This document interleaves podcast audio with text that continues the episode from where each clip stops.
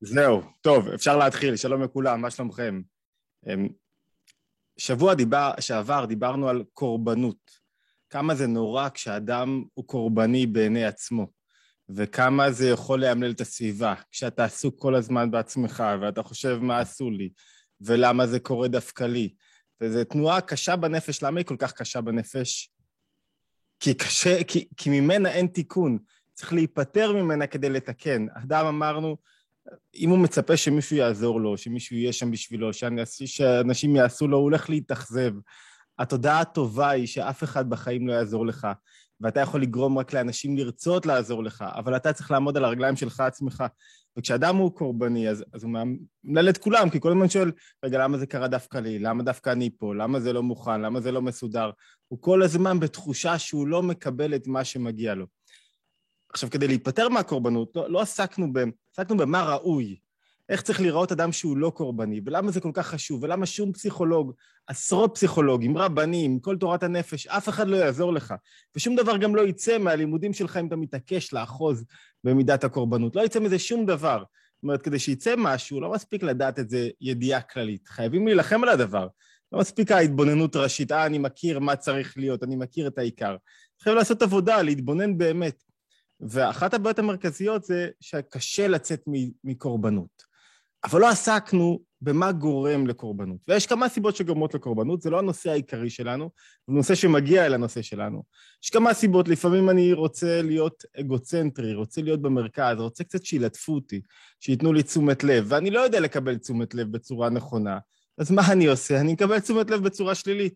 אז אני, אוי, אני מסכן, אוי, כואב לי, אוי, מה לא קיבלתי, כמה חסר לי. אני מתבכיין כל הזמן על המציאות שלי, ומה הרצון הפנימי האמיתי שלי? הרצון הפנימי האמיתי שלי הוא בתשומת לב. לפעמים אני באמת חש שאני, אין לי מספיק כוחות, ואז אני מתרונן על המצב, ואני מרגיש שאני קורבן, אבל לפעמים זה, זה לא רק התנועות הללו הטבעיות, לפעמים אני באמת חש שנעשה פה חוסר צדק. זאת אומרת, אני לא מקבל את מה שמגיע לי. כשמישהו קם בבוקר, פורס ידיים ואומר, אני מודה, מודה אני לפניך, כשהוא מודה, מה הוא אומר? קיבלתי למעלה ממה שמגיע לי. לא הגיע לי וקיבלתי, וואו, איזה כיף. אבל כשמישהו מתהלך בתחושה של הוא קורבן, שזה לא מה שמגיע לי, לי מגיע בחיים יותר. מגיע לי יותר בפרנסה, בעבודה, בזוגיות, ולפעמים התחושת חוסר, חוסר צדק הזה היא, היא מניע גדול לעשייה. לפעמים היא מנוע גדול ל, ל, לא לצאת ממקום שלך ולהיות קורבן. וקו הגבול הוא מאוד דק, הוא מאוד עדין. זוכרים שדיברנו שבוע שעבר על הסטייק ש, ש, של יום ראשון שעבר, על הסטייק ש, שהגישו בכינוס השלוחים, הגישו איזה סטייק גדול כזה, 400 גרם, ודווקא אני קיבלתי 75 גרם. אז כשחשבתי על השיעור, חשבתי ש... כעסתי על זה שקיבלתי את הסטייק הקטן, שדווקא מכל חמשת אלפים הסטייקים שהוציאה אה, טבח באותו ערב, דווקא אני קיבלתי את הסטייק הכי מזערי, כשאני באתי רעב וציפיתי, זה לא היה גרגרנות. זה לא היה, וואו, לא קיבלתי רק את מה שרציתי. זה לא היה אח בא לי סטייק ולא קיבלתי את הסטייק. זה לפעמים תחושת חוסר, חוסר צדק. מה? מגיע לי, שילמתי, לא שילמתי, מגיע לי, אני חלק מכולם, אני רוצה שוויוניות, שוויוניות מסוימת. והתחושה הזאת של חוסר צדק בולטת בכמעט כל המישורים בחיים, והיא מזעזעת. ילדים למשל, אני חושב שהזכרנו את זה פעם, ילדים למשל, חוסר צדק משגע אותם, הם לא יכולים לקבל חוסר צדק. כשמשהו לא, כשאתה פוגע להם בעצבאות, כשאתה מתנהג בצורה לא צודקת, הם מרגישים בזה מיד. וגם אנחנו, אם לא מכסים לנו על תחושת חוסר צדק, זה מסעיר אותנו בכל רמ"ח איברנו, כאילו נטוע בנו משהו מאוד עמוק, תכף נראה שהוא מאוד טבעי לנו, שנקרא צדק, שנקרא התאמה בין המעשים שלי לבין מה שאני אמור לקבל, וכשאין את ההתאמה הזאת, זה משגע אותי. זה מפריע לי, מפריע לי להתנהל כך. אפילו בתוך זוגיות, כשאתה רואה שבן זוג אחד רואה את עצמו כנינוח, כנוח, כאחד שיודע לקבל, אחד שלא מדבר לא, לא ראוי, אחד שמתנהג בצורה, הוא רואה את עצמו כ... כלא מקור הבעיה. ובן זוג אחר, שהוא אה, טיפוס יותר אה, ביקורתי, שמתלונן, שאדם קשה יותר, אז הטיפוס שרואה את עצמו, מרגיש אותו בצדק או לא בצדק, מרגיש שנעשה פה אי צדק. זאת אומרת שהוא סובל ממישהו אחר שקשה לו להתמודד בתוך זוגיות, קשה לו להביא את עצמו והוא סובל מכך. והוא סובל באמת, ולא צודק, כי לא מגיעה לו הזוגיות הזאת. והוא שואל את עצמו, למה אני צריך לסבול בתוך הזוגיות הזאת? למה אני צריך להישאר כאן? התשובה הגדולה היא קודם כל, אף אדם בשום מקום לא צריך לסבול. אין, אין שום הוראה שאנחנו צריכים לסבול בחיים שלנו. אנחנו לא פותרים פה עכשיו את הבעיה. זה שאתה לא סובל, זה עדיין לא פתרת את הבעיה. יכול להיות שאתה צריך ללמוד, להבין, שכל הקרצ'ים, כל, ה, כל הגירודים, כל הקשיים של בן הזוג שלך זה שלו, זה לא תמיד נגדך. צריך להבין שזה שלו, והוא צריך להתמודד עם זה. וברגע שאתה מוציא את עצמך מהמשוואה, וזה מאוד קשה, כי אתה סבור שהכל נאמר כלפיך, אבל ברגע שאתה מוציא את עצמך מהמשוואה, הרבה יותר קל לך. אבל לפעמים גם צריך לדעת להגיד, או, oh, זה לא המקום שלי, אני לא יכול להיות במקום שכל הזמן אנשים רוצים להטביע אותי בתוך איזו תחושה שהם לא קיבלו מה שצריך ולא מגיע להם. אתם יודעים מה, אני אקח אתכם לדוגמה אחרת. אמ, שהלימוד היום יהיה לרפואת יחיאל בן דינה, אמ, בן דוד יקר, פתאום בחור צעיר, אב לילדים, פתאום מגלה לו את המחלה. עכשיו, זה משהו שקורה קורה לצערנו בתוך, וככל שאתה מתבגר יותר, אתה פוגש יותר אירועים, יותר טראומות, יותר קשיים, יותר התמודדויות.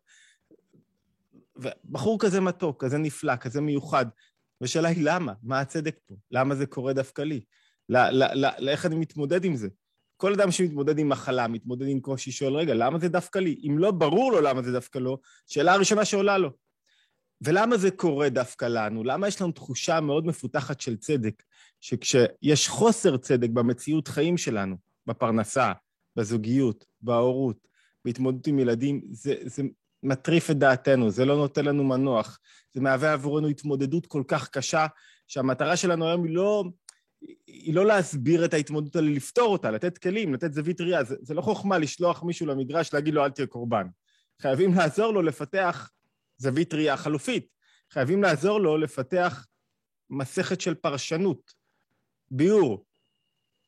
מה קורה כאן? בלי ביור, בלי פשר לדברים, כשיש חוסר צדק בעולם, זה עולם של תוהו. ובעולם של תוהו גם אני תוהו, וגם אני לא רוצה להשתפר, וגם אני רוצ, לא רוצה להתמודד, וגם אני לא רוצה לצמוח, וגם אני לא רוצה להגיע להישגים.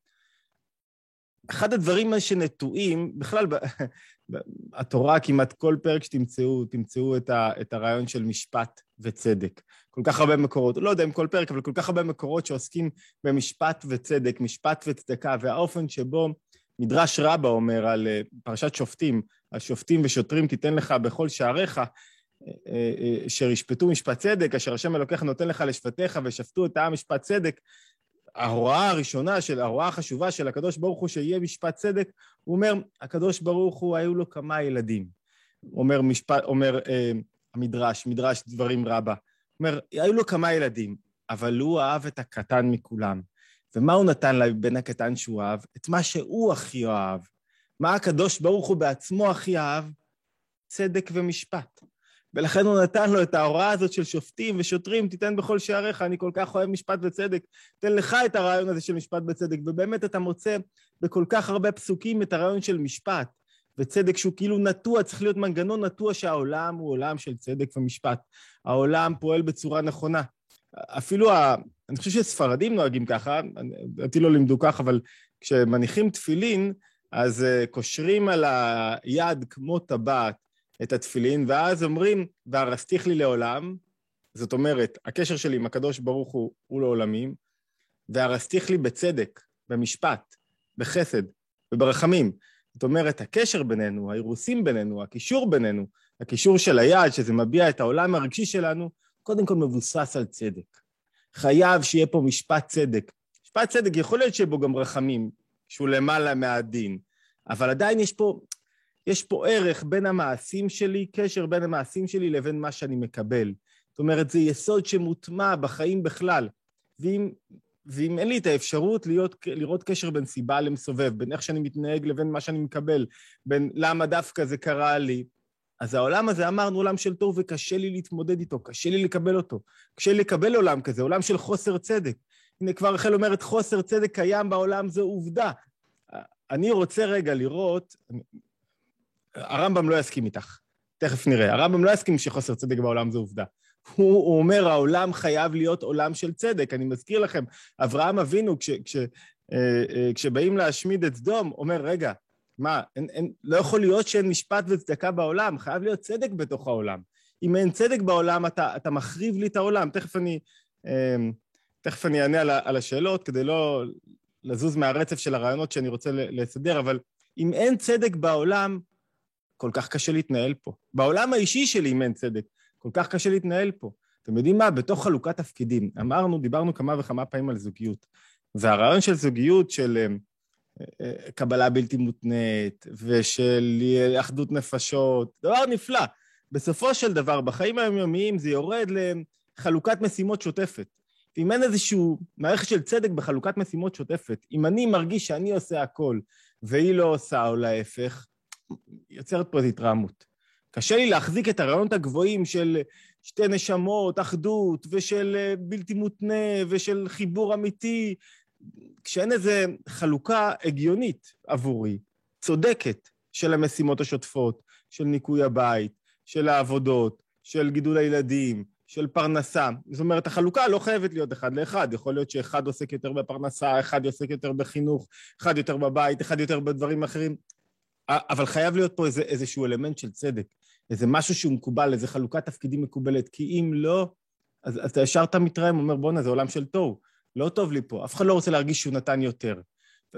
אמרנו כל כך הרבה מובאות, לא תעשו עוול במשפט. חייב להיות צדק בתוך המשפט שלכם.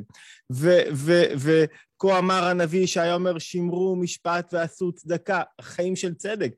קהילה, מדינה, חברה, שאין בה צדק מסוים, שאין בה צדק ניכר לעין, היא מתפרקת, היא לא יכולה לשרוד.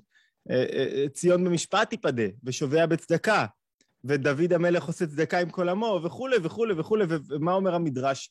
מהם שבע המידות שמשמשות לפני כיסא הכבוד, שבאמצעותם הקדוש ברוך הוא מנהיג את עולמו? חוכמה, צדק, משפט, חסד, רחמים ואמת, ושלום. ואם חסר את המוטיב המרכזי שהוא צדק, אז איך אפשר להתנהל בתוך החיים הללו? אז, אז איך אתה יכול לקבל את החיים הללו? אומרת רחל, חוסר צדק קיים בעולם זו עובדה, אי אפשר לחיות עם העובדה הזאת. היא מטריפה אותי בחיי היום-יום. עזבו רגע עכשיו במנגנון הפוליטי. היא מטריפה אותי בחיי היום-יום. והשאלה הגדולה היא, אמ, אתם יודעים מה, עוד לפני השאלה הגדולה, גם האופן שבו התורה פותחת. למה התורה פותחת בבראשית? יש כמה פירושים, אני לא רוצה להיכנס יותר מדי לפירושים, אבל הפירוש הידוע למה, כדי שאנחנו נבוא ונתבע את הארץ הזה, הזאת, לא יגידו לנו, אה, אתם משתלטים על ארץ שלא שלכם, אלא היה פה סדר מלכתחילה, נחלה שלכם קיבלתם. אומר הכלי יקר, זה החידוש הגדול.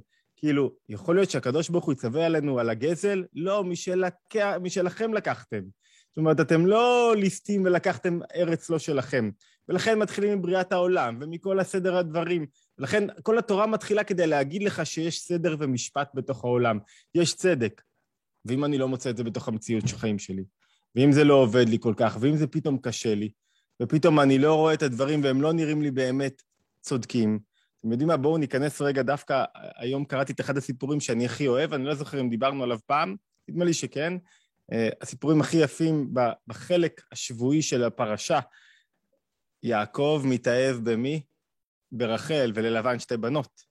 שם הגדולה לאה ושם הקטנה רחל. זוכרים את זה? אני לא זוכר אם למדנו את זה פעם, למדנו את זה פעם. ורחל יפת תואר ויפת מראה.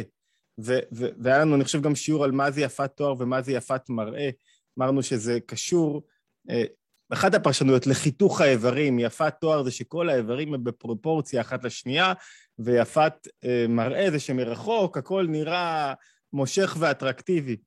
ויעקב מתאהב ברחל, והוא רוצה להתחתן איתה, עובד עבורה שבע שנים, והיו בעיניו כימים אחדים באהבתו אותה.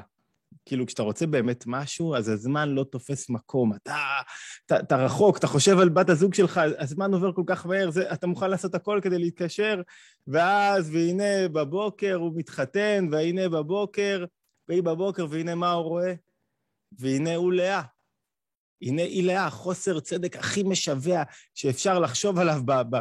אתה מתחתן, אתה מצפה למשהו, אתה רוצה להתחתן עם מישהי, אתה חושב עליה, אתה חושק בה, אתה עובד בשבילה שבע שנים.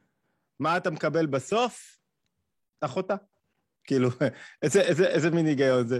דווקא היום מי שמכיר את הפירוש הזה, הוא, הוא, הוא פירוש שמתחבר לנו היטב לתוך הרעיון שלנו, אבל לפני כן אולי איזה, איזה מדרש אחד. המדרש אומר שדווקא בלילה, כשהייתה את המסיבת חתונה, אז כל בני המשתה, כל מי שהיו שם, כל האנשים, לא אמרו דבר ליעקב, וכולם ידעו שלבן עומד להחליף בין רחל לבין לאה. והם ויאכלו, וישתו, וישמחו, ויצחקו לפני יעקב כל הלילה ובתופים מצולות.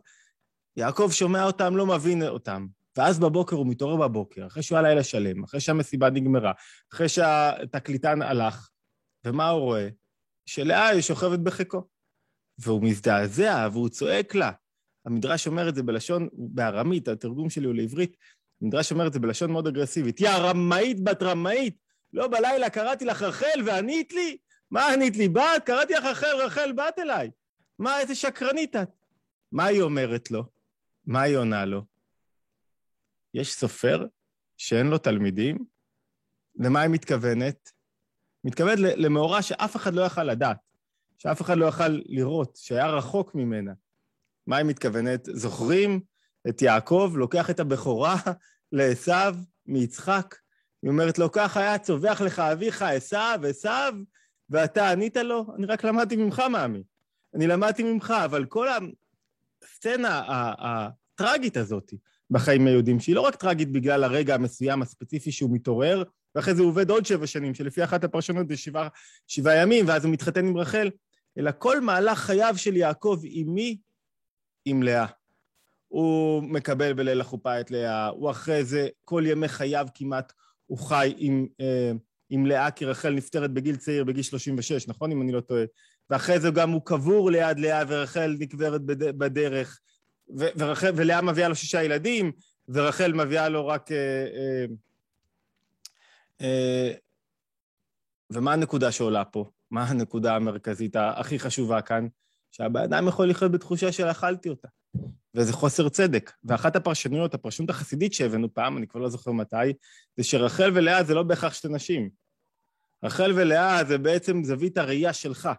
אתה בהתחלה מתאהב ברחל, מתוך המרחק, מתוך איפה שאתה אוחז, אתה מתאהב ברחל, ולא רואה את הצדדים הקשים, לא רואה את הצדדים השליליים, רואה רק את הכרטיס ביקור היפה ביותר שאתה יכול להתאהב בה. חולף זמן, ויהי בבוקר, ומה אתה רואה? שמי שהתחתנת איתו, זה נכון גם לגביך, זה לא רק רחל, שרחל זה רחלים, זה ויור, זה משהו כל כך יפה. מי שהתחתנת איתו, הוא גם יש לו מאבקים, ולאה עיניה רכות. יש התמודדויות, יש קשיים, יש את המידה הדומיננטית, יש עבודה רגשית, יש כל כך הרבה, יש קורבנות, יש, יש ויש ויש, ועם זה אתה צריך לחיות כל חייך, ואז אתה אומר, רגע, רגע, רגע, חוסר צדק. מה זה? אני, אני, אני, אני לא חי במקום, אני לא נמצא במקום שבו אני נמצא, הבטיחו לי משהו אחר, הבטיחו לי חיים אחרים, הבטיחו לי זוגיות אחרת, והנה, אני לא מקבל את הזוגיות האחרת, אני לא מקבל את מה שבאמת רציתי. מה יעקב עושה? הוא מתגרש מלאה? הוא לא מתגרש מלאה, הוא חי איתה כל ימי חייו. אתה שואל את עצמך, איך אתה חי? תארו לכם רגע, תארו לכם עכשיו, אתה התכוונת למישהו מסוים והתחתנת פתאום עם מישהו אחר. אם אתה לא יודע, אם את לא יודעת עכשיו לשנות את מנגנון האהבה, להתאהב מחדש, ללמוד לראות את האיכויות של בן הזוג, אז אתה חש שבאמת אתה קורבן, ובאמת הפסדת, ובאמת אתה לא מקבל מה שצריך. ודווקא לאה, אני לא רוצה להיכנס לתוך הסיפור וכל הפרשנויות, אבל הפרשנות שעולה היא, אתה באמת מתחתן עם לאה. לכל אדם יש את ההתמודדות שלו. לאה מסמלת את הצד המתוקן, צד שעובד על עצמו. עם זה אתה מתחתן. אתה לא מתחתן עם מי שפגשת בדייט הראשון והייתה שם את האהבה הגדולה, למרות שבדרך כלל מנגנון הזיכרון שלנו עובד ככה, שמה אנחנו זוכרים בדרך כלל כשאנחנו לבד, בדרך, במטוס, ואני חושב על אשתי, על מה אני זוכר? אתה יכול להיות 20-25 שנה נשוי, מה אתה זוכר? את הרגעים הראשונים, את התקופה הראשונה, שהיה בה את הקרבה הגדולה ביותר, שהיה בה איזה משהו חדש, ולאורך השנים זה מה שזוכרים, זה, זה מה שהולך איתך אחורה. אבל תחושת חוסר הצדק, אם היא חודרת לך לתוך החיים, שמגיע לי משהו אחר, אתה, אתה לא יודע איך לצאת ממנה. אתה קורבן גדול של המציאות ואתה קורבן גדול של עצמך. ואני רוצה היום לשאול איך יוצאים רגע עם חוסר הצדק, איך מתמודדים עם חוסר צדק, מה, מה אפשר לעשות עם חוסר צדק. לפני כן אולי עוד סיפור אחד שמבהיר אולי את הנקודה הכי חשובה, ודרכה, דרך הפרשנויות שלו, סיפור מהגמרא, היה לנו כמה סיפורי גמרא היום. דרך הסיפור הזה אפשר אולי להבין, אמ, דרך הפרשנויות, איך מתמודדים עם תודעה של חוסר צדק שגורמת לקורבנות, לתחושה של מגיע לי משהו אחר ואני לא במקום הנכון. בואו נלך למסכת מנחות רגע, לאחד סיפור ידוע יחסית, אני חושב.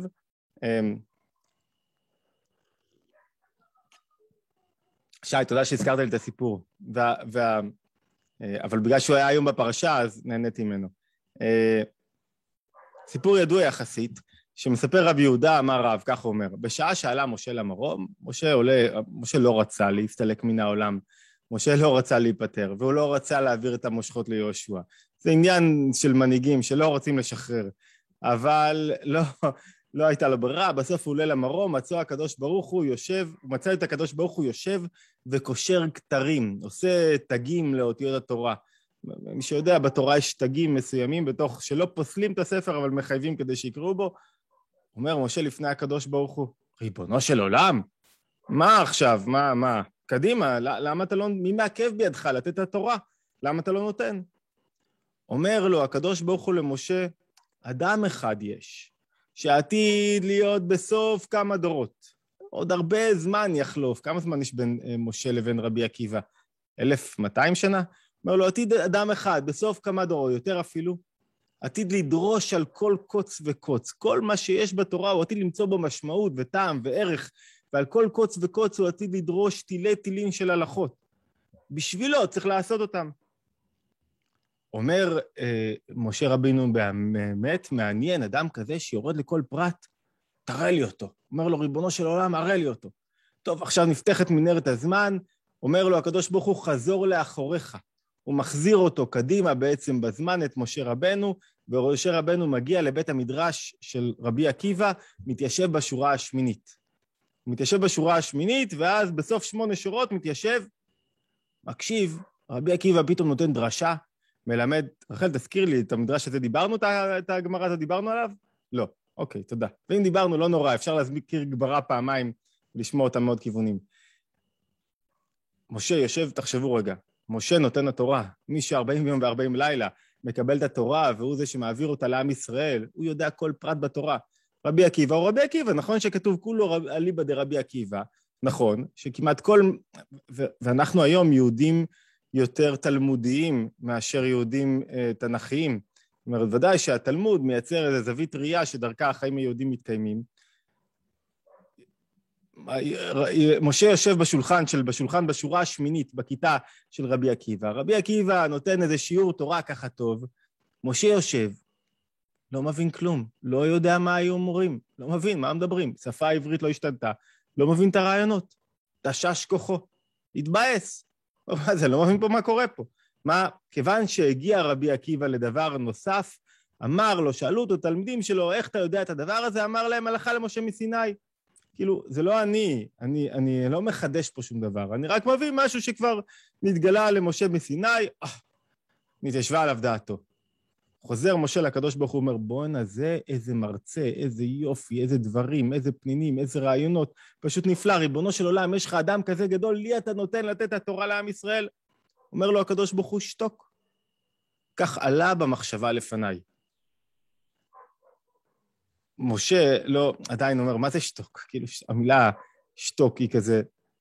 משה מבקש רגע, ת, תראה לי אדם כזה, טוב, אני אתן את התורה, הוא לא, הוא יישאר מרצה, אבל תראה לי מה אחריתו. מה שכרו על הידיעה שלו בתורה, על זה שהוא עוסק בכל תג, וכל כך חשוב לו.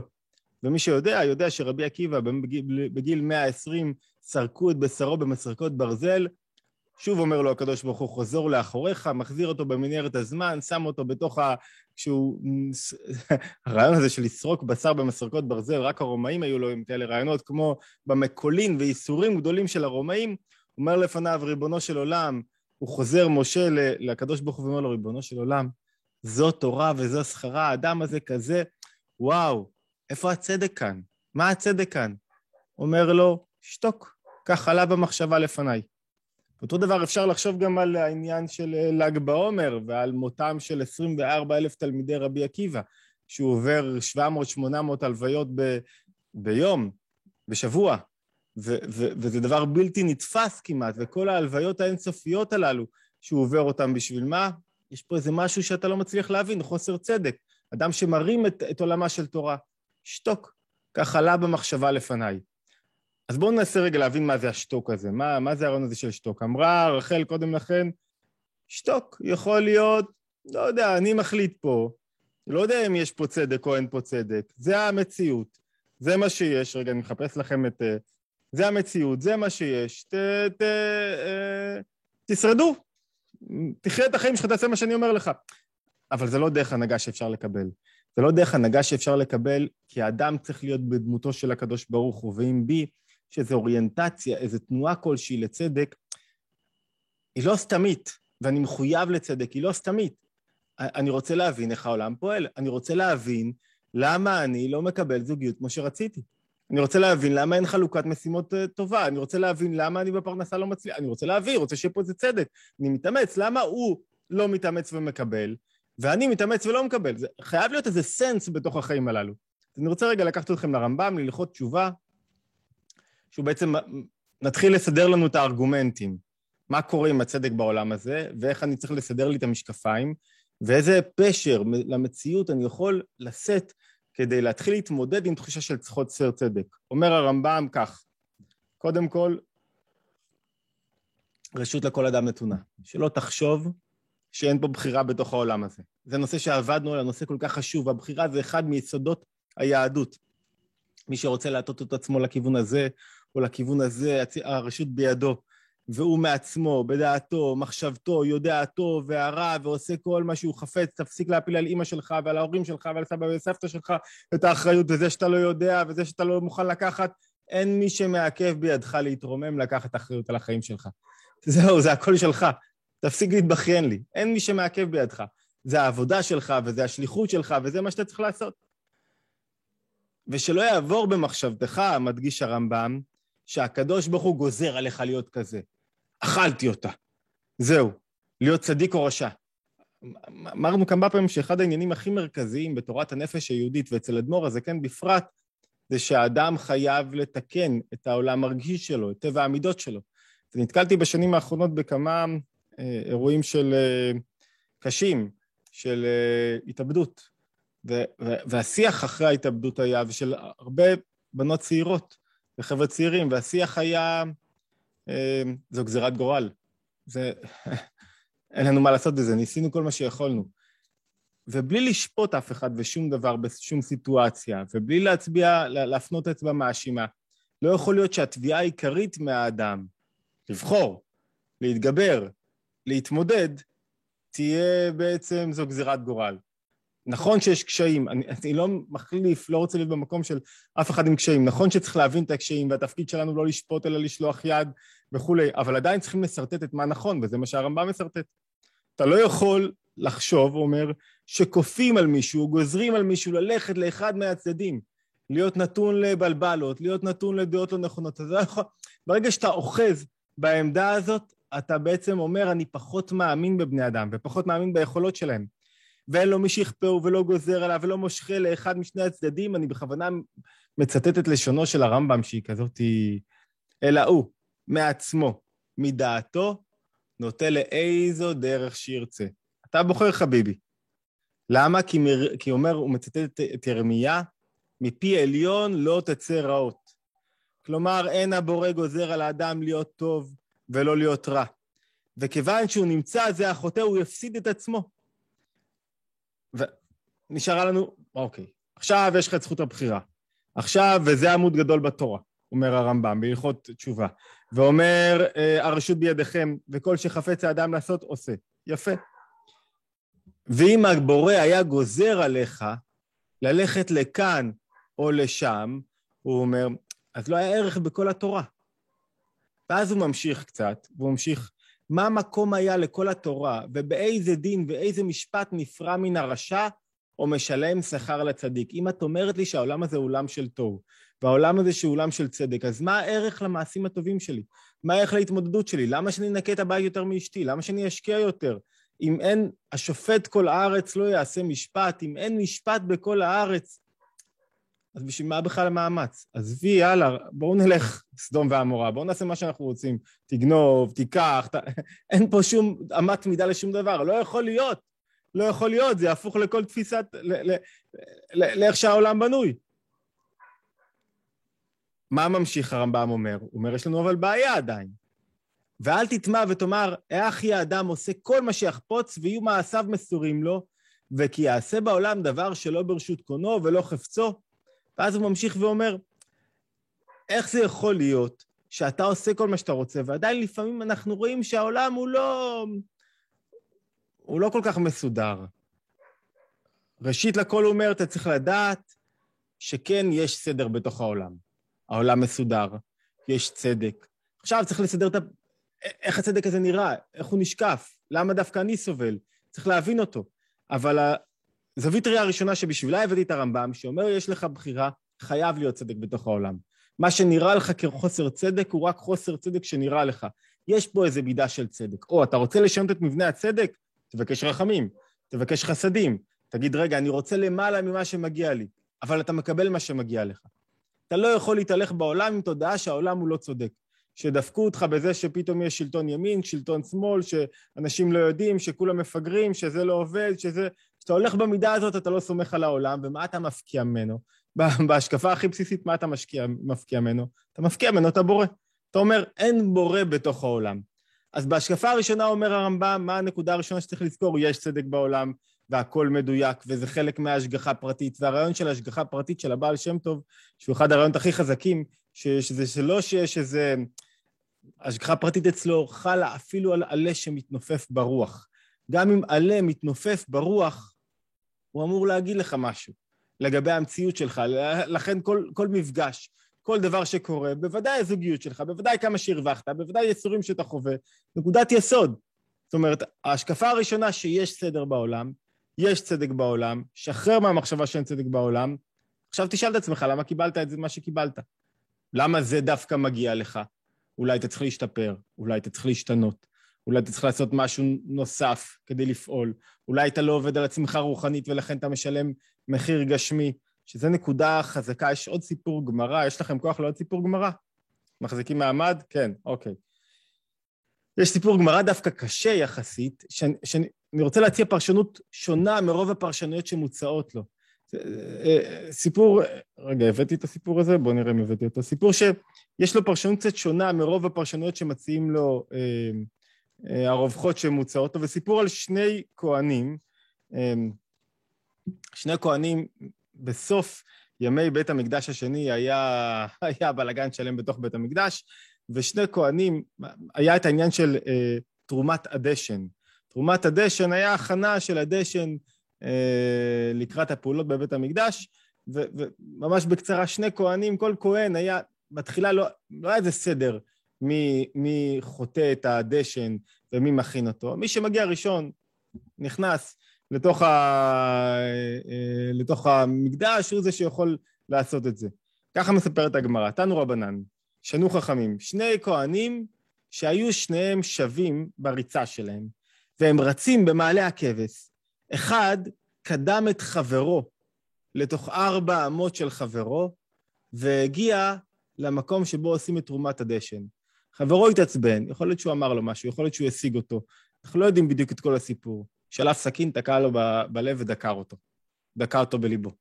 אבל שניים התחרו לעשות עבודה הכי חשובה שיש, הכי רגישה שיש, הכי, הכי, אה, להקריב, אה, אה, להתקרב אה, לקדוש ברוך הוא. אחד חבר שלו השיג אותו, וזכה בעבודה הזאת באותו בוקר, אז הוא כעס עליו, שהוא רץ יותר מהר ממנו, או שהוא שם לו, או שלא ברור בדיוק מה קרה שם בתוך הסיטואציה, שלף סכין, וסכינים היו שם לא חסרים, כי היו מקריבים קורבנות. שני דברים מרכזיים עושים בבית המקדש, הקרבת קורבנות והקטרת קטורת. ואז שלף סכין, דקר אותו. אמר רבי צדוק, רבי צדוק היה אה, תנא בסוף אה, בית המקדש השני, אמר את הדרשה, שהסיפה שלה הוא אומר, מה קורה פה? מה, אנחנו לא יודעים מי, מי, מה, מה, איך זה יכול להיות? אנחנו לא יודעים מי אחראי על כל, ה, כל הסיפור הזה. אני לא רוצה להיכנס ישר לתוך הרעיון שלו על עגלה הרופאה, אבל בואו רגע נבוא לדמות נוספת שמופיעה לנו בתוך האפיזודה הזאת. האבא של הכהן שנדקר. פתאום בא אביו של התינוק. תינוק זה הכהן הצעיר שנדקר. והוא רואה אותו נמצא שהוא מפרפר, הוא רואה שהוא בין חיים למוות. הוא רואה שהבן שלו, הכהן, שהיה אמור, לה... השיג והיה אמור לעשות את תרומת הדשן, שהיא מצווה חביבה, רואה אותו מפרפד בין למוות. הוא אומר למי שרואה אותו, הרי הוא כפרתכם, הוא בעצם יכפר עליכם כשימות, אבל עדיין, עדיין הבן שלי לא מת, עדיין הבן שלי מפרפר. ומה עולה מזה? הסכין, היו אחת ההלכות הכי קשות, שבימינו הן לא רלוונטיות כמעט, אבל היו קשות מאוד בזמן בית המקדש, זה הלכות טומאה והיעדר טומאה וקדושה. כל דבר שהיה נטמע כמו סכין, כבר אי אפשר היה להשתמש בו וכולי, סיפור שלם. אז הוא אומר, הסכין שבתוך הלב של הבן שלי, הוא עדיין חי. רק כשהוא ימות, אז הסכין תהיה טמאה, ואז אי אפשר להשתמש בה. אז לכו, תזדרזו מהר, מהר, מהר, להוציא את הסכין לפני שהוא מת, כדי שאפשר יהיה להשתמש בה. אבא רואה את הבן שלו, שותת דם, מפרפר בין, מפרפר בין חיים למוות, ומה הוא אומר? הסכין, הסכין, הסכין אפשר להציל אותה, שלא תהיה טמאה.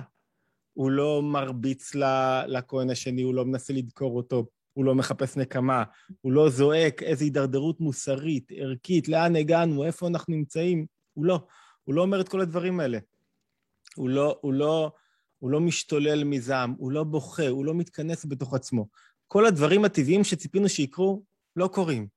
ואז חותמת הגמרא ללמדך שקשה עליהם טהרת כלים יותר מאשר שפיכות דמים. היה יותר חשוב לו הסכין מאשר הבן שלו שעומד למות. איך אתה יכול להבין את הסיטואציה הזאת? אז הפרשנות הרווחת בדרך כלל לסיפור הזה אומרים ככה, אומרים, לפעמים אנחנו מגיעים לכזה שיגעון, שהמילה, שאני לא כל כך אוהב אותה, כי אני לא יודע מה היא מבטאת, פונדמנטליזם דתי, שהמילה קיצוניות דתית יותר חשובה לך מאשר הבן שלך, מאשר האמת, מאשר... ועל פניו, כשהיום עיינתי בסיפור הזה, זה לא יכול להיות...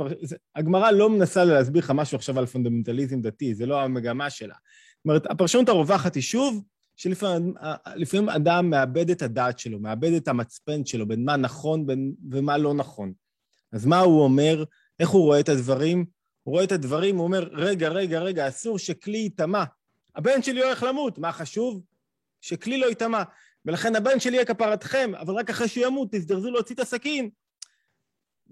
גם מי שנוטה להקצנה דתית, תחשבו על דאעש וכאלה דברים, נו, ככה הוא חושב כשהוא רואה את הבן שלו מפרפר בין חיים למוות. זה, זה, זה לא פרשנות, זה doesn't make sense בגמרא. ראיתי פרשנות אחרת של המהר"ל, שאומר, זה לא שהוא בא ואומר להם, זה לא שהוא בא ואומר להם, רגע, הכלים יותר חשובים מהבן שלי. הוא אומר, אם אתה מזלזל רגע בעולם רוחני, אם אתה מזלזל בעבודה פנימית, אם אתה מזלזל עכשיו בטהרה, אם אתה לא, אם לא אכפת לך משום דבר פתאום, אל, אל תהיה מופתע שאחרי זה יש דקירות. אל תהיה מופתע, מופתע שאחרי זה יש אלימות. אל תהיה מופתע שאחרי זה הולכים החיים.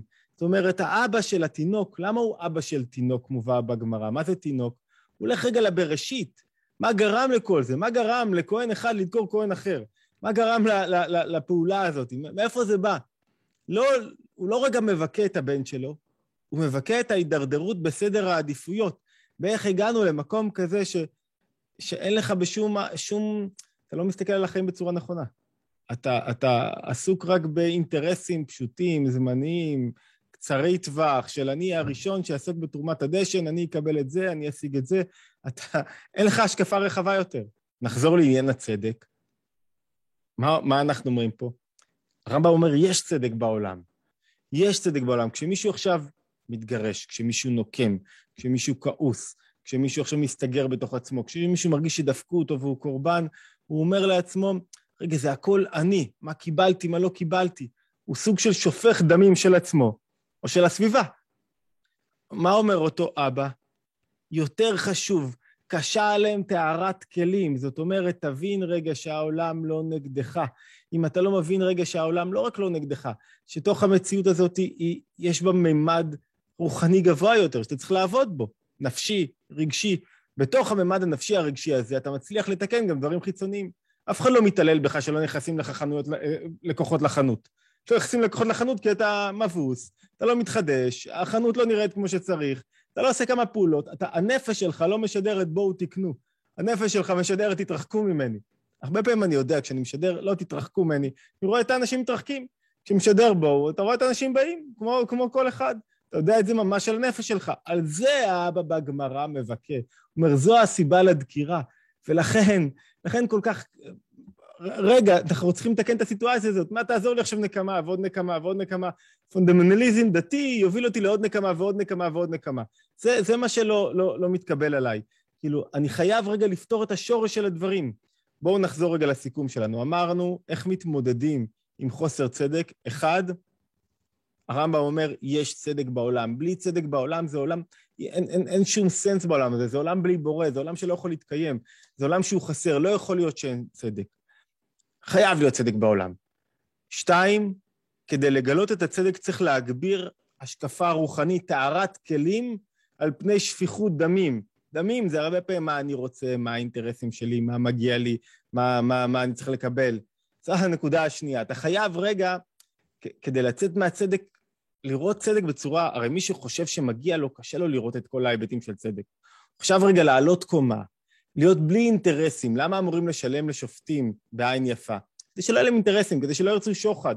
שוחד מעוור, עיני אה, אה, שופטים, הוא, הוא לא יכול כבר לשפוט בצורה הוגנת. אז אתה חייב להיות בלי אינטרסים. איך אתה תהיה בלי אינטרסים? תוותר קצת על העולם הגשמי שלך. שלוש, ופה אני רוצה לקחת אתכם כדי ללכת רגע לצדק, אה, בואו נלך למקום הכי לא צודק בעולם, הקלאסי, איפה הכי לא צודק, זה, זה לפעמים זה נשמע כזה, כזה אה, אה, שיח מאסט, מה הכי לא צודק בעולם? נו, השואה. אתה מסתכל על השואה, שישה מיליון יהודים נרצחים. אתה אומר, רגע, אין בורא בעולם. איך זה יכול להיות? כל פעם...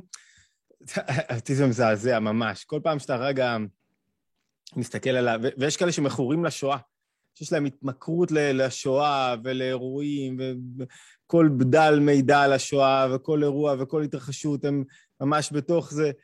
איך זה יכול להיות, השואה שקרה? איך זה יכול להיות שקרה לעם שלנו כזה דבר? איך זה יכול להיות, העם הנבחר, אתה, אתה נורמלי, איך אתה מעביר לנו שיעורי תורה? איך אתה מדבר על בכלל, על רעיון של העם יהודי וזה, וכשהשואה עומדת שם ברקע, שישה מיליון נרצחים, ואתה מעיף לדבר, מעיף לדבר על משהו שזה עם שמגיע לו משהו? איך אפשר? אני חושב שראיתי איזה מכתב יפה, אה, מתשכ"ז, 1967, שמישהי כתבה לרבי מלובביץ' משהו כזה.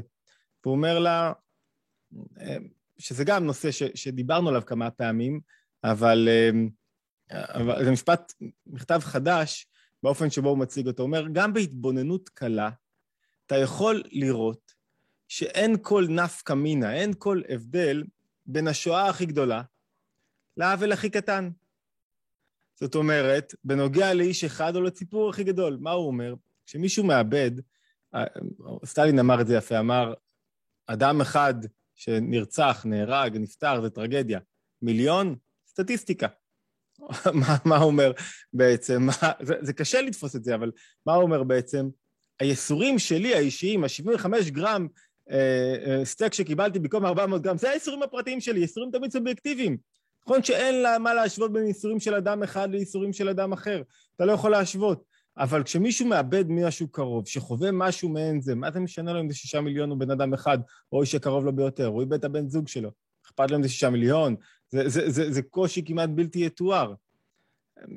וממה נפקא מינה אומר לה? מה, מה הנקודה? אם לית דין ולית דיין, אם אין צדק בעולם, ואם אין משפט צדק בעולם, אז אין, אז אין מה לחפש סדר, סדר והיגיון בשום דבר. מה זה משנה? אם אין צדק ומשפט בעולם, זה לא משנה אם שישה מיליון נרצחו, או 200 איש נרצחו, או 50 איש נרצחו. אין, אין, ואם העולם הוא הפקר גמור, אז זה לא משנה.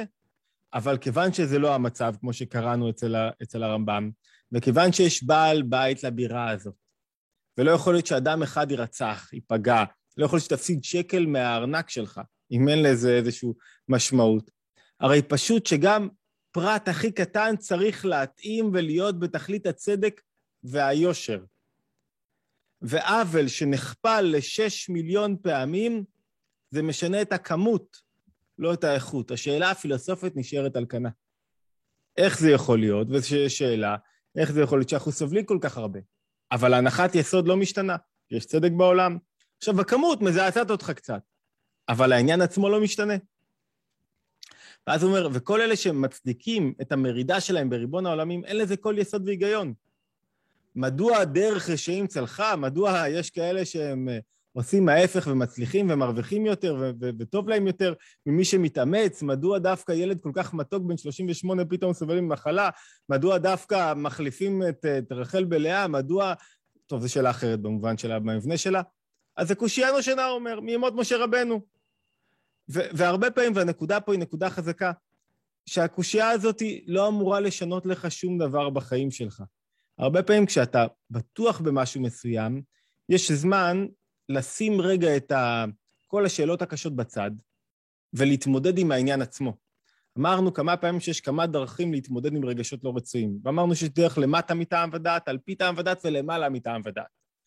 על פי טעם ודעת זה התבוננות, ולמטה מטעם ודעת זה עבודה על המחשבות, אני עושה את זה ממש בקצרה. למעלה מטעם ודעת זה שאתה אומר לעצמך, רגע, אני מחובר, למטה מטעם ודעת זה שאני מחובר למשהו, אני, זה, זה, אני יודע שדברי הרמב"ם נכונים, אני מבין שזה או שיש או שאין, או שתיקח מפה את הבורא או שתחזיר אותו לתוך העולם כולו. אתה לא יכול לעשות לי מצב שיש דין ודיין בחלק מהמקרים ואין דין ודיין בחלק אחר מהמקרים. זה לא יכול להיות. זה לא, זה לא דרך שאפשר לחיות בת החיים. אז הוא אומר, אם יש דין ודיין, השאלות הללו, למה זה קרה לי, לא יועילו בשום דרך וצורה. למה זה כאן לא יועיל בשום דרך, למה איבדנו שישה מיליון יהודים? אני לא יודע. אני לא יודע. מה שזה אמור להוביל אותי תמיד לשיפור, לצמיחה, לעלייה, והוא מוסיף לה, הנה אפשר להוסיף בדוגמת השואה. היה בחורבן בית ראשון וביתר שאת בבית שני, אמנם לא נהרגו שישה מיליון יהודים, אבל נהרגו מאות אלפים. וגם בימי הביניים, שבדרך הטבע לא היה מנוס לבני ישראל בעת מסעות הצלב, היה לאן לברוח. ונפלא הדבר שדווקא בשלושת התקופות האמורות, דווקא אז, לא אמרו, וואו, אין בורא לעולם, אין דין ואין דיין. הייתה פריחה של תורה שבעל פה, והפריחה של לימוד. ו- ומה אנשים יותר עשו? ככל שהיה יותר קושי ויותר לחץ ויותר כאילו חוסר צדק, ניסו יותר להבין את העולם, ניסו יותר להתפתח. ומה אומר, מה, מה הנקודה הרביעית שלנו, אני חושב? אין מקום בהיגיון לקושייה מנברא על בורא, אשר אין כל ערך ביניהם. אתה לא תמיד יודע מה הסיבות, ואיך הצדק הזה נראה, ומה הקריטריונים לצדק, ואתה לא תמיד יודע למה הדברים מתרחשים. אבל עצם זה שאתה מתחיל להעסיק את עצמך בשאלות, לא תצא מזה. למה דווקא אני מסדר, למה דווקא אני מנקה, למה זה, זה לא צודק, החלוקת עבודה, לא תצא מזה. בוא תנסה רגע לפתור את זה. אדם שעסוק כל הזמן בצדק לא מתקדם קדימה. הצדק זה, זה דבר חזק מדי, עוצמתי מדי בשביל לחיות את החיים עצמם. הרבה פעמים מנוגד לאהבה, ומנוגד לרחמים, ומנוגד להרבה דברים אחרים. זה הרבה פעמים גבוה מדי. אז זה בעצם השקפה שלישית, שאנחנו אומרים, שלישית או רביעית, תזכירו לי, שהיא אומרת לא רק שיש צדק בעולם, ולא רק שצריך להגביר את הממד הרוחני על הגשמי כדי להבין את הצדק בעולם, הרבה פעמים שאלות של צדק לוקחות אותך אחורה. יש השגחה פרטית על כל דבר. אתה, אתה לא יודע עכשיו, לא תמיד אתה יודע הכל. ויותר מזה, עצם זה שאתה עוסק בשאלות, זה מבלבל אותך. זה מונע ממך, מי, מי היה מקים מדינה, אם היינו עכשיו עסוקים בתוך השאלות הללו? נקודה רביעית, שקשורה בזאת השלישית, אם אני, אם אני סופר נכון, זה ש, שלא כל הקריטריונים ברורים לנו. לפעמים יש דבר שלא דיברנו אותו עד היום, עליו עד היום, והוא נקרא נושא הגלגולים. אצל הבעל שם טוב הוא עוסק בזה בכמה וכמה, יש בזה סיפורים ורעיונות, זה בכלל נושא מאוד חזק ביהדות, מאוד רציונלי, שאומר בעצם שהמשחק פה, המשחק של השיפוטיות כאן, הוא נושא שהוא לכאורה רציונלי, כי הוא מאפשר להבין לאן הנפש מתקדמת אחרי שהיא עוזבת את הגוף, אבל אנחנו לא נעסיק בו כרגע, אלא רק ברעיון שאומר שהחשבון של הצדק יכול להיות שהוא לא מסתכם רק בתקופת זמן הזאת. אתה לפעמים משלם מחירים על תקופות זמן אחרות. זה מעודד אותי? לא.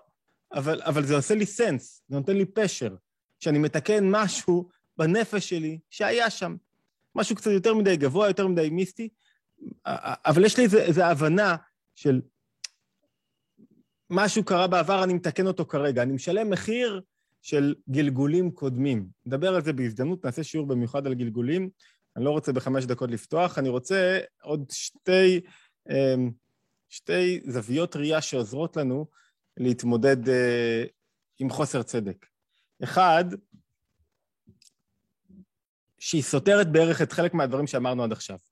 אומר קדושת הלוי, אומר, אתה רוצה שיתעוררו רחמים מלמעלה, אתה רוצה שישפטו אותך כמו שצריך, אתה רוצה שיהיה צדק, תדע לך שהכל תלוי בך. זה גם אמירה של רבי נחמן שאמרנו אותה פעם, הכל תלוי בך, אתה רוצה שיהיה שופטים ושוטרים? תארגן אתה משפט צדק כלפי אחרים. תראה, בנפש שלך, כשאתה רואה מישהו תנסה עכשיו לסנגר עליו, כשאתה מעורר בתוכך, פותח שער, מקבל אחרים, אוהב אחרים, כשאתה משנה באיך שאתה רואה אנשים אחרים, כש, כשאתה עושה שינוי בתוך זווית הראייה שלך, יש התעוררות הדלתתא, התעוררות מלמטה שמעוררת מלמעלה. ואז מה אתה מזמין? יותר צדק. וכשאתה מסתגר ואומר, לא, מגיע לי, לא קיבלתי, אני קורבן, אני פה, אני שם, אתה לא רואה בעצם אנשים אחרים. אתה לא רואה אף אחד אחר, אתה לא מסנגר עליהם, ואז אתה ממילא בעצמך לא מקבל. זאת אומרת, מה קדושת לוי אומר? הוא אומר, רגע, רב לוי יצחק ברדיצ'ב, שזה מתאים לו כל כך להגיד את זה. מה הוא אומר? כל הסיטואציה של איך להתמודד עם חוסר צדק היא אחרת. במקום להיות קורבן, נסה רגע, כדי להוציא אותך מתוך הסיטואציה, נסה לראות רגע למה לאנשים אחרים קשה. למה הם סובלים, למה זה קורה להם, למה הם מתמודדים, למה הם סובלים קושי מסוים. וכשאתה תסנגר עליהם בזווית ראייה שלך, אל תגיד, אה, זה מגיע לו, כי הוא היה ככה וככה. אה, זה לא שווה שום דבר, מגיע לו. הפוך. נסה לראות מה טוב בו וכמה מגיע לו יותר, ואולי נקרא את לשונו רגע, כדי שתתחדד לנו את. איך צריך לעשות את זה. הוא אומר ככה, שופטים ושוטרים תיתן לך בכל שעריך. הנה הקדוש ברוך הוא שופט כל אדם ואדם בבוא יום המשפט, בגודל רחמיו וחסידיו. אך צריך לדעת, התערותא דלתתא מעוררת את המידה של רחמנות מלמעלה. אתה עושה תנועה בנפש, אתה מעורר אצלו משהו מסוים. אנחנו תמיד רוצים שהשופט יראה אותנו. כשאתה בא למשפט, אתה רוצה שהשופט יראה אותך ב... כאילו, ש, ש, שאני, שלא יסור חיני מעליו, ש, שהוא יראה שאני בן אדם, עוד איזה זווית ראייה בי, שאני אדם שאוהב, אדם טוב, שיראה אותי באופן יותר חיובי. הוא אומר ככה, ועל ידי מה אתה מתעורר? התעוררות הדלתתא המעוררת מלמעלה, על ידי מה מתעורר אותו חסד? כשאנו למטה מתנהגים בחסד ומלמדים זכות על החבר שלך, על השכן שלך, על בן הזוג שלך. רגע, אין חלוקת משימות שווה? אה, אני עכשיו יכול לעשות יותר, סלח לי, אני, זה, זה בגלל שלי יש יותר כוחות. אז, אז שהיא תישן עוד שעה. על כל אחד מישראל לדון אותם לקו זכות, ואז על ידי זה גם מעורר מלמעלה את אותה מידה. והצדק, העולם נברא בכל רגע מחדש, ובכל רגע מחדש יש שינוי בשפע שאתה מקבל. ואתה רוצה שבכל רגע מחדש ידון אותך לחיוב, אז בכל רגע מחדש, אתה בעצמך, מה צריך לעשות? לעשות ללמד זכות. ועל ידי זה גם מלמעלה מתעורר אותה מידה. וגם עליך מלמדים טוב. ואם כן האדם מעורר, וכן, אדם מעורר שלמטה, השער העליון, לפתוח שערי חסד, להריק ברכה על כל ישראל, זה תלוי בו. זאת אומרת, הארגומנט הרביעי שלנו, מה אומר? אתם רוצים, אתה רוצה צדק בעולם? ואני חושב שיש פה גם תהליך פסיכולוגי, גם איזשהו סוג של תנועה פסיכולוגית מאוד משמעותית. כי כשאני רואה רק מה אני לא קיבלתי, אני מצטמצם. כשאני מסתכל על אחרים ורואה את הקושי שלהם, כמו הקש של אה, זה שביקש קש מרבי עקיבא, כשאני מסתכל על הקושי של אנשים אחרים, על ההתמודדויות שלהם, ושופט לחיוב, לא מקטרג, שופט לחיוב, אז פתאום הקושי שלי, חוסר הצדק בעולמי, מקבל פשר, מקבל משמעות. אולי לא כל כך דפקו אותי. סיפרתי לכם פעם על המשכנתה שלי? לא סיפרתי לכם פעם על המשכנתה שלי. רחל, את היחידה שהיית בכל השיעורים, ב-200 שיעורים עד היום, אז תגידי אם סיפרתי, לא סיפרתי על המשכנתה? טוב, אז במילה. הייתי, רציתי לקחת משכנתה לבנות בית, והגעתי לבנקאית, והיא אומרת לי, טוב, מה אתה רוצה, איזה שער בדיוק אתה רוצה? מאיפה אני יודע איזה שער אני רוצה? אני יודע, תני לי הכי טוב. היא אומרת, לא, לא, לך תעשה סקר, תתייעץ עם יועץ. טוב, אני יודע, הסתובבתי קצת פה, קצת שם, ואז לקחתי את כל מה שאמרו לי החברים וכל מה שאמרו לי כולם, אספתי את כל הנתונים, הורדתי איזה 20 אחוז, אמרתי, את זה אני רוצה לקבל. לא זוכר מה זה היה שם, אמרתי לה, את זה אני רוצה, משכנתה הכי זולה שיש. עכשיו, שלחתי, אמרו לי, תשמע, בנק, זה, זה נראה לך רק בנק, זה, זה רק נראה בנק, זה בעצם שוק. זה משא ומתן, מה אתה חושב לעצמך? אתה בא ו, ו, וכזה בגלל שהם מעונבים? לא, זה שוק, אחי. תבוא, תבוא, תהיה מוכן לשוק, תוריד הכי למטה, תתחילו להתמקח, ואז תעלה, תגיע לאיזשהו מקום שהוא סביר, תסגור, תחתום, יהיה טוב. טוב, לא, נראה לי שזה לא, לא נורא, לא משכנתה קטלנית, הכל יהיה בסדר. טוב, הורדתי קצת, אני מוכן, בא למשכנתה, שולח לה במייל את מה שאני הכי רוצה, אחרי דקה, לא עברה דקה. היא שולחת לי, אוקיי, קיבלת. אתם לא יודעים איזה בן אדם כעוס, שונא, עצוב, כואב, דואב, הייתי באותו רגע. מה? יכלתי לקבל יותר. מה, זה חוסר צדק, זה מגיע, הגיע לי יותר, דפקו אותי. לפני רגע זה היה, אני יודע, ב-20-30 אחוז יותר מאשר חיפשתי לעצמי, יותר מאשר קיוויתי. עכשיו, כשקיבלתי את המשכנתה, מה זאת אומרת את אומרת לי כן בלי להתווכח? כאילו, מה, מה זה הדבר הזה? כאילו, אז יכלתי לבקש יותר נמוך. עכשיו, חתמתי את המשכנתה ולקחתי את המשכנתה, אבל הייתי באיזו תנועה של... אה, של מגיע לי יותר טוב, מגיע לי משכנתה יותר טובה. אני, אני, זה, זה, זה, זה לא בסדר. מה אני מנסה להגיד פה? שצדק הוא הרבה פעמים סובייקטיבי. אתה, אתה לא יודע כמה, מה מגיע לך ומה לא מגיע לך בעולם הזה. אתה לא יודע, מישהו אמר לי שהוא רוצה להתגרש, אמ, אמ, כי הוא מרגיש שהוא נותן, והוא טוב, והוא, ו, ו, וזה לא, הוא לא מקבל חזרה, וקשה לו, והוא לא אוהב יותר, והוא לא שם, ולא לא אכנס לכל הנקודה, אבל השאלה שלו הייתה, האם משתלם להתגרש? כאילו, אמרתי לו, אחי, מאיפה אני יודע אם משתלם להתגרש? יכול להיות להתגרש, ותהיה מסכן, ובטווח של שנה, שנתיים, תגיד לעצמך, וואו, איך, איך, איך איבדתי את זה? מה שנראה לך היום, איום ונורא, בעוד שנתיים יראה לך, וואו, זה, זה חותם על זה עכשיו.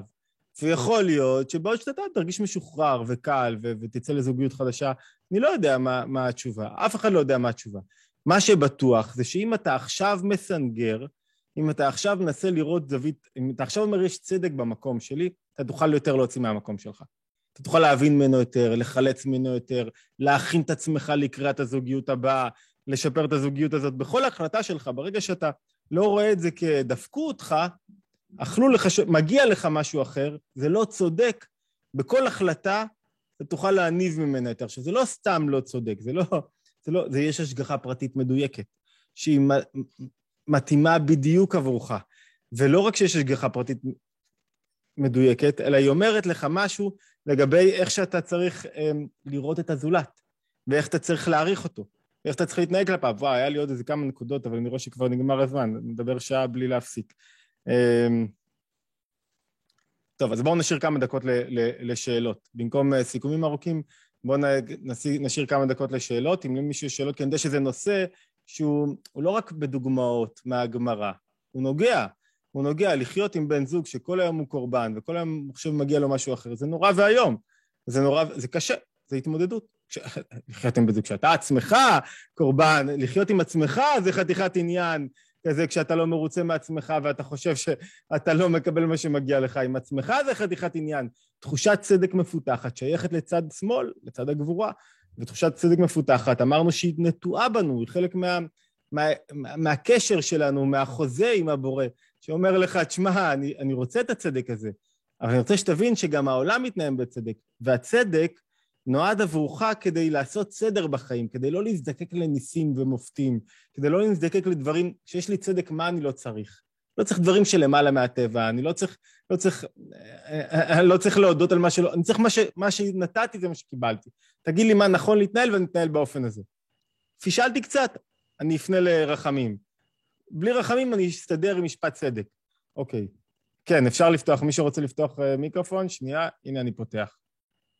פתחנו, קדימה. שאלה. אם מישהו לא רוצה... לי יש שאלה? שלום מירה, ערב טוב, מה נשמע?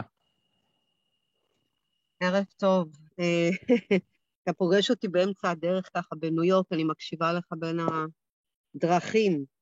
אה, אז יש לי שאלה, זה יותר קל לעשות דבר כשהוא זמני, זאת אומרת, שקורה לך, כמו שאתה אומר, המשכנתה, שקורה לך משהו שאתה יכול לעבור איתו ולעבוד איתו תקופה מסוימת קצרה. מה קורה כשאתה צריך אה, לדון עם משהו שהוא לאורך זמן, הוא מאוד מתסכל, אמ, זאת אומרת, אתה... זה לא, זה לא תלוי בך בהתנהגות שלך, יש איזה מצב מסוים. אני, אני, אני אוקיי, אני, אני, אני בהחלט מבין מה שאת מתכוונת, וזה, וזה נכון בסדרה של היבטים, שאתה פתאום חש שאתה בתוך זוגיות, או סיטואציה, וזה יכול להיות גם מהורות, אבל זה בדרך כלל הכי כואב בזוגיות. עם מישהו שלא מוכן לעשות, לא מוכן להתמודד, לא מוכן לקום, ואתה בעצם לא רואה שינוי במקום שלו, ואתה מרגיש שאתה קורבן מתמיד. וזו שאלה טובה מה עושים עם זה. אי אפשר לשפוט אף אחד שבוחר בשום דרך, ואני לא רוצה לשפוט. אני רק אומר כמה דברים כדי שאנחנו לא נרגיש שיש חוסר צדק באיך ש... באיפה שאני, אנחנו. אני במקרה הביקורתי הנודניק והזה, כן? ואשתי הנפלאה, אבל, והיא צריכה לסבול אותי, אבל, אבל אני רוצה רגע לסובב את הכדור אלייך, העבודה שלך, לאורך זמן. אחד, לחלץ את עצמך מהמשוואה. זאת אומרת, כשמישהו סובל בגלל המידה הדומיננטית שאיתה הוא מתמודד, בגלל הקושי שלו, בגלל שהוא מרגיש שהוא עכשיו ביקורתי כלפי החיים, בגלל שהוא לא אוהב את החיים שלו, בגלל שהוא לא מרוצה, בגלל שהוא... מה שלא יהיה, צריך לפעמים לזכור שזה לא נגדך. והזיכרון הזה שזה לא נגדך, מקל. למה? כי אתה אומר, לא יש את ההתמודדות שלו. בוא נראה מה אני יכולה לתת כדי לסייע לו. בוא נראה אם אני יכולה להיות שם, לתת איזו עזרה מסוימת או שלא. שאני עכשיו אומרת, רגע, זה שלך, תתמודד, הכל בסדר. אין... זאת אומרת, כשאני מוציא את עצמי עכשיו, אני יודע שלאנשים יש את ההתמודדות שלהם, ולכל אדם יש את ההתמודדות שלו. זה שזה בתוך הזוגיות, זה רק בא לידי ביטוי, אבל זה לא... זה, זה לא אמור לאיים עליי רגע, למרות שזה כאילו מאוד מאיים. אבל זהו, שישב בפינה ואני אשמח לי בצד. נכון שזה קשה, זה, זה שלב ראשון במה? ברגע ל... שאני יכול לנהל חיים, אמ, זה נקרא אה, אה, במחלה, כשהמחלה היום בימינו, אחת הטכניקות להתמודד עם המחלה היא לא לפתור אותה באופן טוטאלי, אלא להפוך אותה למחלה כרונית. אחת הדרכים זה להפוך משהו לכרוני, שאתה יודע שאתה לא תצליח לשנות את האדם, אבל בואו נראה איך בכל רגע נתון הוא מנצח יותר קרבות. בכל רגע נתון אנחנו הופכים את הבית ליותר שמח. בכל רגע נתון, בעוד רבע שעה, בעוד רבע שעה זה נראה מקום יותר טוב. ולפעמים אנשים משתנים. אני, אני יכול להגיד על עצמי, כשאני נכנס להתקף האופניקיות, כשאני, טוב, זה לא חוכמה שרק אני שם את עצמי פה על השולחן, אבל אני מתורגל בזה. כשאני נכנס להתקף האופניקיות, פתאום איזה חיוך שובר שגרה, כשאשתי אומרת לי, זה שלך, היא לא חייבת להגיד את זה במילים, אלא אני ישר רואה מהמבט, זה שלך, אוקיי, תתמודד עם ההתקף עכשיו, ואתה רוצה חיוך חם, קבל גם חיוך חם, אין בעיה, אבל, אבל לא עומדת לשאת עכשיו את אה, שק האשפה שלך על הגב שלי, ו- ואני... אתה רוצה לזרוק את זה לפח, את השק האשפה שלך, אז אני מספיק אינטליגנט, וזה לא אינטל... זה אינטליגנציה רגשית, שיש לכל אדם, לקלוט, אוקיי, יאללה, די, אין, אה, לא יצא לי שום דבר עכשיו מההתקף, אני לא אקבל באמצעותו תשומת לב, אני לא אשנה עכשיו את הזווית ראייה שלי, אפשר להתקדם קדימה. אז אני אומר, דבר ראשון זה להוציא את עצמך מהמשוואה. דבר שני, זה תמיד ליצור מרחב בתוך הבית שמאפשר לימוד וצמיחה ושינוי, כי ככל שאני יותר מקטלג מישהו וסוגר עליו, גם אפילו באיך שאני רואה אותו, גם אם אני לא אומר, אני לא מאפשר לו את השינוי. הרי, הרי אין אדם שאין לו את ההתמודדות הזאת, זה היסוד, אין אדם שהתמודדות כלשהי. אין אדם שאין לו התמודדות כלשהי. יותר מתאים, פחות מתאים, אני לא יודע. זאת אומרת ש, שלייצר מרחב שמאפשר שינוי. כשאני מאפשר שינוי, אני מאמין בבן אדם, אני מאמין בבן הזוג שלי. וכשאני אומר, אני, זה דום, זה סגור, זה ככה זה יהיה, אני לא מאמין בבן הזוג שלי. אני לא מאמין שיכול להיות שינוי. וחייבים, חייבים להאמין, כי אם אני לא מאמין, אז אני גם לא מאמין שאני יכול להשתנות, ואני לא מאמין בעולם. עכשיו, לא לקחת את זה כי אני מאמין או לא מאמין. צריך ללמוד להאמין באנשים. אני לא מאמין בטבע שלי באף אחד, צריך ללמוד להאמין באנשים שהם יוכלו להשתנות ולהתבגר. זה חלק מההבטחה. אמ, אז זה הדבר השני. דבר שלישי, כמובן, לעשות פעולות קטנות שעוזרות לאדם להבין שמצד אחד אין ערך בהתקרבנות מתמדת, זה לא מושך תשומת לב, זה לא מביא הישגים, לא יוצא מזה שום דבר. מצד שני, יש, כמו ממש בחינוך, יש ערך גבוה בניצחונות. הניצחונות מביאים תוצאות טובים. כשמישהו מנצח פעם אחת, אני לא אומר לו, אבל רגע, רגע, אני מפחד שתחזור לסורך. לא, עכשיו ניצחת, עכשיו חוגגים. כל אחד ואיך שהם יודעים לחגוג. זה ממש של רגע אחד.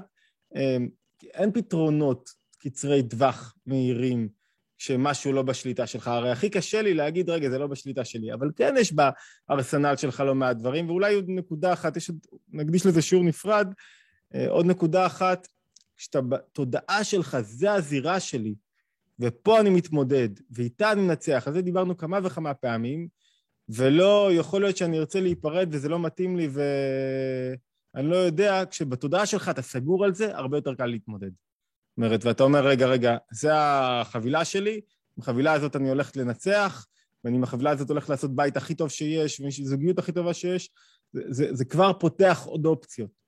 כשאני אומר, לא יודע, כשאני לא ברור, כשבהזדמנות הראשונה אני אברח, אז, אז מראש, מלכתחילה, אני לא מביא את עצמי כמו שצריך. אני מקווה שענינו באופן חלקי לפחות. אמ, אני לא... שאלה. אני... כן, מירי, אני, מירה, אני איתך. לא, לא, אתה עונה נהדר, אבל אני מדברת על דברים קיצוניים, על ניסיונות קשים. אני עובדת עם ילדים, עם הורים, עם אה, מנחה של משפחות שיש להם ילדים עם צרכים מיוחדים. מה אתה יכול להגיד להם? מה אתה יכול להגיד לאנשים כאלה שכל יום וכל שעה צריכים לנצח כל רגע מחדש? זה לא, זה לא בן זוג, זה לא בן זוג, זה... אה, זה יותר זה טוב, זוג. יותר טוב. אני, אני לא רוצה, אני לא שופט ולא מעמיד אף אחד, אבל מה החלופה? תרים ידיים, יהיה לך יותר קשה. תתבאס, יהיה לך יותר קשה. תגיד למה הילד שלי עכשיו השתגע, יהיה לך יותר קשה. מה החלופה? אם תשרטטי לי חלופה, אני אוכל לאמץ אותה. אין לך חלופה אמיתית. אין חלופה החלופ... אמיתית. כן. לא, זה לא חלופה, אבל זו, זה, זה בדיוק העניין. כשיש לך בן זוג, אתה יכול להאשים את עצמך או להגיד, אוקיי, נסתכל על זה בהשקפה אחרת, או הבא, אני אעבוד עם הבן זוג שלי. כשיש לך תוצר מסוים, ילד מסוים, פקט, כאילו, זה, זה, זה עובדה, אה, וההורים האלה משלמים הרבה מהחיים שלהם. אה, זה באמת אה, לא קורבן, אבל זה כן, זה להקריב את עצמך, להתבטל וכולי וכולי. אני עובדת קרוב מאוד איתם. אני, אני, אני מסכים איתך לחלוטין שזה קשה מאוד, וזה קריאת ים סוף כשיש ילד... זה ניסיון קשה, ואני רואה אותם, ואני רואה, אני מדברת עם אנשים אה, שעושים באמת, אנשי שומרי מצוות והכול. אה, אין צדק, אין צדק, זה הולך, ב, אתה יודע, פרופורציות בחיים, הפריוריטי, סדרי עפיפויות, בכלל אין מה להשוות, זה מאוד קשה. רגע, אני, אני, אני מסכים, אני אומר שני דברים. אחד, שקושי הוא תמיד סובייקטיבי, ראיתי אנשים שסובלים מבעיות נפשיות קשות ואין שום דבר חיצוני שתמצאי, קשות מאוד מאוד מאוד. קושי הוא סובייקטיבי. שתיים, תודעת שליחות שאמרת עליה, היא, הרי, הרי איפה הקושי הגדול הרבה פעמים? נגענו בו בנגיעה, לאבד את החירות האגוצנטרית שלי. לאבד מתי הכי קשה לי ביום שישי, כשלוקחים לי את ההזדמנות לשבת בקפה עם החבר'ה בחוץ, ב, כאילו כש, כשאני לא יכולה לבחור של לשבת בחוץ בבית קפה. אני מנסה רגע להעביר נקודה. כשאני מאבד כאילו את החירות מה לעשות. הדרך להתמודד עם זה הרבה פעמים, זה לפתח בך עצמך תודעת שליחות. כשיש לך תודעת שליחות, כשאתה שואל את עצמך, כשאתה עושה סוויץ', שלא לא, לא מה אני מפסיד פה בתוך הסיטואציה, לא למה נדפקתי כי יש לי ילד שאני צריך לגדל איתו, ו- וקשה לי, ו- וזה באמת קשה, אנחנו לא מתווכחים, אבל אנחנו מנסים להבין איך אתה יוצא מזה. ולא איך אתה עונה לך לעצמך על שאלות למה זה קרה דווקא לי, כי השאלות האלה לא יובילו לשום מקום, אין דרך להיחלץ מהם. אמרנו אלפי פעמים זה פעם אלף ואחת. אלא, איך אני עכשיו צובר כוחות כדי להתמודד? אז אני שואל את עצמי, רגע, מה השליחות שלי פה? מה צריכים ממני? איך אני פה מגלה יותר כוחות ומתפתח יותר ומגלה יותר דברים? ו- ו- וזו נקודת מתנה הרבה פעמים. אז נכון, ככל שנגיד לעצמנו, רגע, זה קשה ואני תקוע ואכלתי אותה, אז אתה, אתה מתק... ממשיך להיות במקום שזה לא צודק. כל ההצעה של השיעור הזאת הייתה, בוא נצא, נחלץ רגע מהמקום שזה לא צודק. זו הנקודה, וננסה רגע לגבש משקפיים נוספות. כן, יהודה. עוד... אה, אה יש שאלות בצד? אוקיי. לא הבנתי איך אפשר לשנות רמת תודעה של קורבנות. אם אדם לא עושה את העבודה בעצמו. לא, אמ, רגע, אמרנו, אדם תמיד צריך לעשות את העבודה בעצמו. מה שהצענו פה זה כמה מסלולים של פשר שאדם שסובל מקורבנות יכול לאמץ לו. אז, אז, זאת אומרת, כמה מסלולים של אה, התבוננות מרגע שחייב להיות בעולם פשר. גם אם הוא לא אדם מאמין, אז, אז איך הדברים מסתדרים להם? עדיף לך לאחוז בהשקפה של העולם, יש איזה סדר וחוקיות ו- ומבנה חיים מאשר לא. ו- וכמה תפיסות שהן יסודיות שדרכם אתה מוצא פשר לתוך המציאות. והן עוזרות לך להתגבר על הקורבנות, עוזרות לך להתגבר על תחושת חוסר הצדק, עוזרות להכניס פשר בתוך המציאות. זו הייתה בעצם ההצעה של השיעור. אבל, אבל לא יכול להיות שאדם לא, לא יעשה את העבודה בעצמו, זה ודאי. אמ, וכן, צריך לנצח כל רגע מחדש, כן, על זה הספר.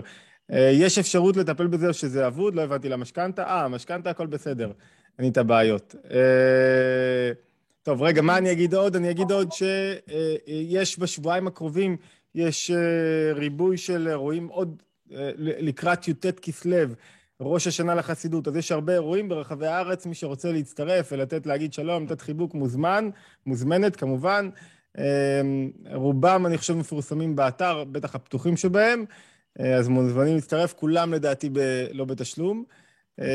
זה אחד. שתיים, כן, אני מאוד רוצה להספיק לעשות בחודש, חודשיים הקרובים, את הסדנת זוגיות ואת הסדנת אה, אה, הורות, או השלמות של סדנת הורות, וגם עבודה, זאת אומרת, עבודה שהיא יותר אה, פנימית, פחות הרצאתית. הבעיה הגדולה שכל הניסיונות ל- למצוא זמן נוסף, יום נוסף, עלו עד עכשיו בתוהו. והמחשבה הייתה שזה יהיה בימי שלישי. אה, אז אני מקווה שזה יעבוד לנו כמו שצריך. אם למישהו יש הצעות לסידור אה, נכונות יותר, תמיד מוזמן לשלוח לי, ותמיד להירשם לעדכונים ברשימות תפוצה, אמרנו, וב... אה, בוואטסאפ. אוקיי, זהו. אז גמרתי את ההודעות. שאלות אחרונות יש? המיקרופון פתוח. שוש, מה נשמע? כיף לראות אותך. מה שלומכם? רגע, אני לא סגרתי, נכון? לא סגרתי כלום. אוקיי, טוב. ש... כן, חווה? רציתי להעיר איזה הערה, אני מקבלת את הדרך שלך, איך אדם צריך להתמודד עם הקשיים שמתוארים אצלו.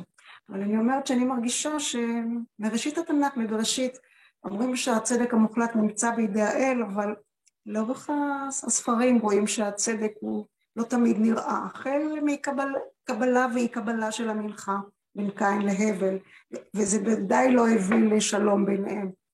ועד איוב, ועד בכלל תכונת האל, אנוכי אדוני אלוהיך, האל קנה, פוקד עוון אבות על בנים, עוון עוון על בנים, עוד שלישים וזה, זאת אומרת, יש תחושה של אי צדק קיימת ב... ככה אני מרגישה. אבל השאלה שלי, אולי אני לא מבינה לגבי, אולי זה שיעורים שהיו, אני חדשה פה יחסית, לגבי לימוד אה, פרשת השבוע, לפי מקורות יהודים, זה משהו שהיה או משהו שאפשר אה, להצטרף? אוקיי, מצוין על השאלה. שתי השאלות. אמ, כמו שאמרנו על פי הרמב"ם, חייב להיות צדק, לא שתמיד הקריטריונים ברורים לנו, לא תמיד אנחנו רואים אותו בזווית ראייה שלנו, אבל, אבל זה הלב של, ה, של המחשבה היהודית, שחייב להיות צדק בתוך החיים שלנו. וצדק נראה, וצדק שאתה יכול להבין אותו באיזה אופן כלשהו. אחרת, אני לא יכול להתמודד עם החיים הללו. אחרת אני לא יכול להתמודד עם הזוגיות הזאת. אחרת, אני חושב שזו נקודת יסוד, לא, לא נתעכב עליה עכשיו, אבל, אבל זו נקודה אה, אה, חשובה, כי בלעדיה קשה לי כל כך, קשה לי כל כך, ואני ינוע בתוך החיים ותמיד יחוש לא מסופק כשמגיע לי משכנתה זולה יותר. אה, לגבי, התחלנו לפני, בתוך הקורונה, אז הוספנו עוד שיעור שנקרא פסיכולוגיה בפרשה, אה, והוא נמשך לאורך חצי שנה או למעלה מכך, בימי ראשון.